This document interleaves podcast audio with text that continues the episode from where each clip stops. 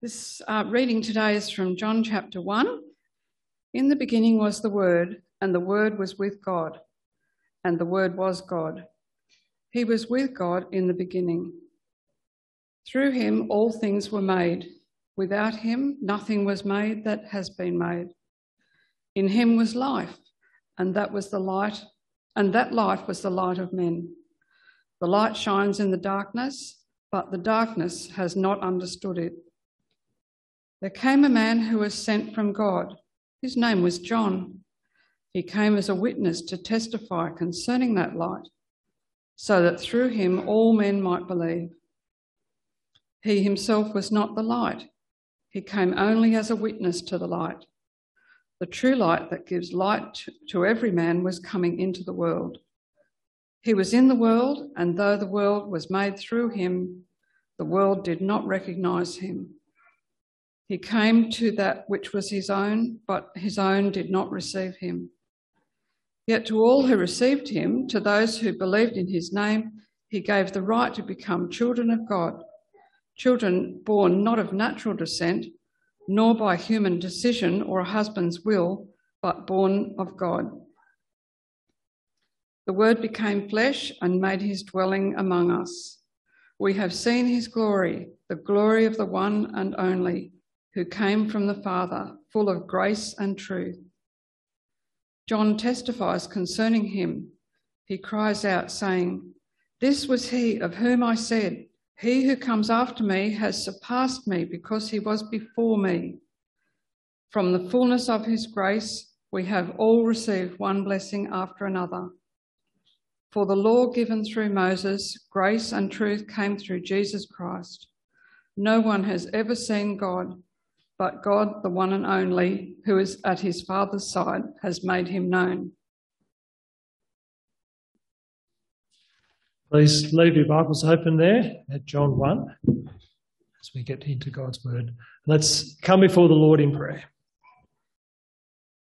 Father God, as we come before you this morning to celebrate the birth of a Saviour, to celebrate the birth of your Son, Lord, help us to remember that we are celebrating the hope we have of life beyond the grave, of being reconciled to you through the blood of Christ. We pray, Lord, that as we uh, reflect on your word this morning, as we think about who your Son is and why you sent him, we pray that your Holy Spirit would show us more of Jesus. And we pray this in his name. Amen. Well, country people are known for their friendliness, aren't they? Most of us like to say g'day to whoever it is that we're walking past down the street. And just about all of us, or maybe most of us, like to wave, recognising the other people as they're passing by. Something really nice about people recognising you when they bump into you or waving to you as you drive by. It's a wonderful thing to live in the country because we can recognise most of our community. We know who those people are who come from our area, and we know if someone's out of town. And if and as we see different people, we'll tend to wave to them and acknowledge that we know them, or we'll say good day if we see them down the street. Once you've lived in an area for a while, you, you get to know the people that are from that area, don't you?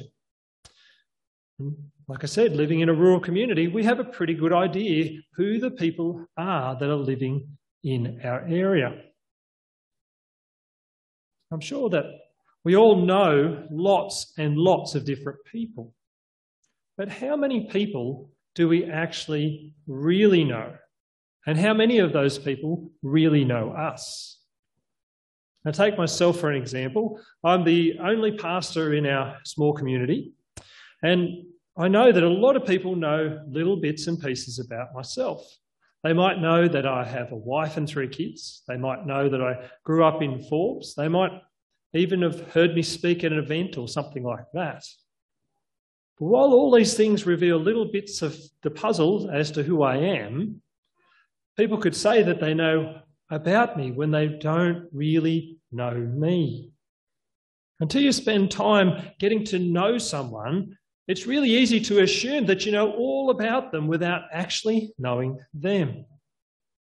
And if I'm honest, I have to confess there are lots of people in our community that I know lots of things about, but I don't actually know those people. Because there's a big difference between knowing about someone and knowing that person. Don't get me wrong, there's something really special about someone saying g'day to you as you pass them down the street or, or giving you a wave in the car. It's nice to have people acknowledge that they know you or know of you anyway. But at the end of the day, there's a big difference between knowing about someone and knowing that person. Now, it's Christmas today, day today, of course, and we're celebrating the birth of Jesus today. And as we celebrate the birth of Jesus this morning, well, we're celebrating the good news that a Saviour has been born. That's because on that first Christmas day, God sent his Son to make it possible for us to be reconciled to God, to have hope beyond this world. Christmas time is, is such a familiar time. It happens every year without fail, that it, that it can really make us take it for granted. Many of us have put our Christmas lights up and all sorts of decorations. You know, many of us, I'm sure, have been cooking up a storm in preparation for meals that'll take place later on today. Christmas is a really familiar time of the year. We know lots of things about Christmas. And because it's such a familiar time of the year, it's easy to know all about Christmas and yet forget the significance of what Christmas really means. Today we're celebrating the fact that God has revealed himself to us through his Son. When the God the Father sent his Son to become flesh and dwell amongst us. And in the verses that we've just had read out to us from John, we're being reminded that Christmas was always God's plan. Jesus was never plan B. John tells us that the Word, speaking of Jesus, existed in the beginning. Like the Father, the Son is uncreated. He was before all things. He was with God in the beginning, and he is God from the beginning. Now, down in my shed, I have a, a generator. And this generator is one of those Chinese-made Honda copy generators. It's red. It looks like a Honda. It doesn't have a Honda sticker on it. And it's an incredibly close copy. It's so close, in fact, that genuine Honda parts bolt straight on. But as good a copy as it is, it's never going to be as good as the real deal. It's never going to be a Honda. It's always going to be a Chonda. But Jesus, well, he isn't a copy of God. He isn't like God in the sense that he's very similar, very, very close. He is God, and he has always been God right from the very beginning. As Hebrews one says, the Son is the radiance of God's glory, the exact representation of his being, sustaining all things by his powerful word. When Jesus was born in the flesh that first Christmas day, God was revealing himself to us, so that we might not just know about God, but actually come into relationship with him. But he didn't just come to reveal himself to us. He came to set us free from the darkness. Have a look in verses four and five. John says, in him was life, and that life was the light of men. The light shines in the darkness, but the darkness has not understood it. The darkness that these verses are speaking about is the guilt of all mankind. Sin blinds our eyes. It makes it hard for us to see how separated from God we are. It makes us hard to recognize the truth in God's word. Sin leaves us stumbling around in the darkness, looking for the way, but not being able to find it. But on that first Christmas day, when God entered our world in the form of a babe, a great light began to shine in this world, shining out into the darkness that was created when Adam and Eve rebelled against our Creator. God came down and became flesh for us that first Christmas, and the light began to shine in the darkness, the hope of forgiveness beyond this sin-stained world through Jesus. When Jesus was born in that stable all those years ago, the true light that gives light to all men was coming into the world. Now, when John says this, when he says that Jesus gives light to every man, he's not suggesting that everyone is going to be saved through Jesus. But what he's saying is that God's plan of salvation, the way to be made right with God, has been laid out for all of creation to see. But sadly, not everyone is able to see.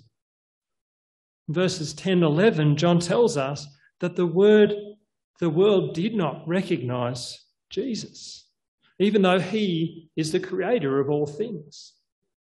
And even the very nation that he was born into, those people who would have known more about him than anyone else, did not recognize him. The darkness of sin and rebellion against our Creator had blinded their eyes. They should have been marveling at what God had done, but they just couldn't see it. They couldn't see that the true light that gives light to all men was coming into the world. His own people were right there. They should have known. They had all sorts of prophecies over the centuries. They rejected the light and continued to live in darkness. But John says, but to those who receive him, to those who believe in his name, he gave the right to become children of God, children born not of natural descent, nor of a human decision or a husband's will, but born of God. What John is saying is here that those who have come to know and trust in Jesus, those who have come to faith in Jesus, have been born again. They're no longer the same. It's a supernatural change in their lives. Second Corinthians five seventeen, I'm sure you all know, if anyone is in Christ, he is a new creation. The old has gone, the new has come. They're no longer living in darkness, stumbling around trying to see the light, but they've seen the true light that gives light to all men. On that first Christmas day, the Word became flesh and dwelt among us. This is speaking about the same God whom First Timothy uh, six sixteen describes as living in unapproachable light, unapproachable light. Whom no one has seen or can see. But through Jesus, God the Father has made himself known. He's made it possible for us to come into relationship with him. And it all began that first Christmas day. So that the glory of God the Father, who is full of grace and truth, might be displayed through his Son. As John says in verses seventeen and eighteen. For the law was given through Moses. Grace and truth came through Jesus Christ. No one has ever seen God, but God, the one and only, who is at the Father's side, has made him known. God's law that was given to his people throughout the centuries, from Moses all the way through the prophets, made it possible for the people of God to know all sorts of things about God. It was wonderful and perfect revelation of who God is. In the law, God's people were reminded that he was the one who brought his people out of Egypt with a mighty hand. In the law, they were reminded that the one true God is a jealous God, and he won't tolerate his people worshipping man-made gods. And through the law, God's people learnt about God's perfect holiness, the incredibly high standards of measuring up to God's, God's holiness. Through the law, God's people learnt all sorts of things about God, about who he is. When Jesus became flesh that first Christmas, God revealed himself in a way that far surpasses the law and the prophets. And he made it possible for us to not just know about God, but to actually know God, to actually be in relationship with him. It's First Corinthians one nineteen and twenty says, "For God was pleased to have all his fullness dwell in him," that's speaking of Jesus, "and through him to reconcile, to, to make those relationships right, to himself all things, whether on earth or in heaven, or things in heaven, by making peace through his blood shed on the cross." It's because of Christmas that we are able to know God, to really know him, to be in relationship with him. It's because of Christmas that we're able to know forgiveness of sins and freedom from the fear of sin, Satan, and death. We all know all sorts of things about God. Many of us have grown up in going to Sunday school, grown up going to church. We know lots and lots and lots of things about God. But this morning, as we celebrate Christmas, in fact, all day as we celebrate Christmas, may we reflect on whether we know Jesus, whether we know God through the Son. None of us can rely on the faith of our parents or our family members. None of us can rely on what our family has always believed. Today, as we celebrate the birth of Jesus, the Saviour of those who trust in him, through whom we can see and know God, may we make a commitment to really get to know Jesus, so that we don't just know a lot about God, so that we might come into a relationship with King Jesus, and so that we might know the salvation that can only be achieved, well, that was achieved through the Son. Let's pray. Father God, as we go out from here soon, and as we get caught up in all of the normal kind of family and, and Christmas celebrations that go on on Christmas Day, Lord, we pray that your Spirit would continue to work in us, continue to encourage us to reflect on who Jesus is, on what he has done. And Lord, we pray that none of us would leave here this morning without knowing Jesus, without knowing the hope that can only be found through him, the forgiveness that he purchased when he died in our place on the cross. Lord, we thank you for sending your one and only Son, that he might live the perfect life that we could never live, and die the death that we deserve to die, so that through faith in him we might be able to know God and have hope, joy, and life in him. And we pray this in Jesus' name. Amen.